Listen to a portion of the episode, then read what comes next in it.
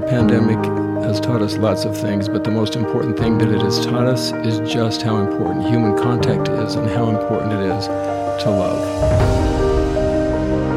Welcome to the podcast Filled with His Love, hosted by Dr. Russ Osguthorpe, the first podcast to draw upon both religion.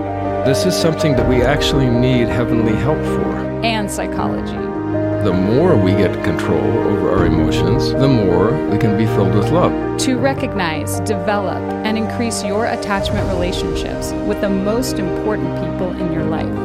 Attachments really that bring us the most joy we can experience in mortality.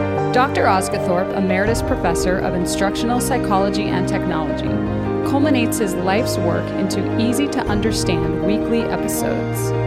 This is something that is not talked about very often, and certainly I have not heard it talked about in our church. Join us as we take charge of the things that matter most your relationship to others and to God.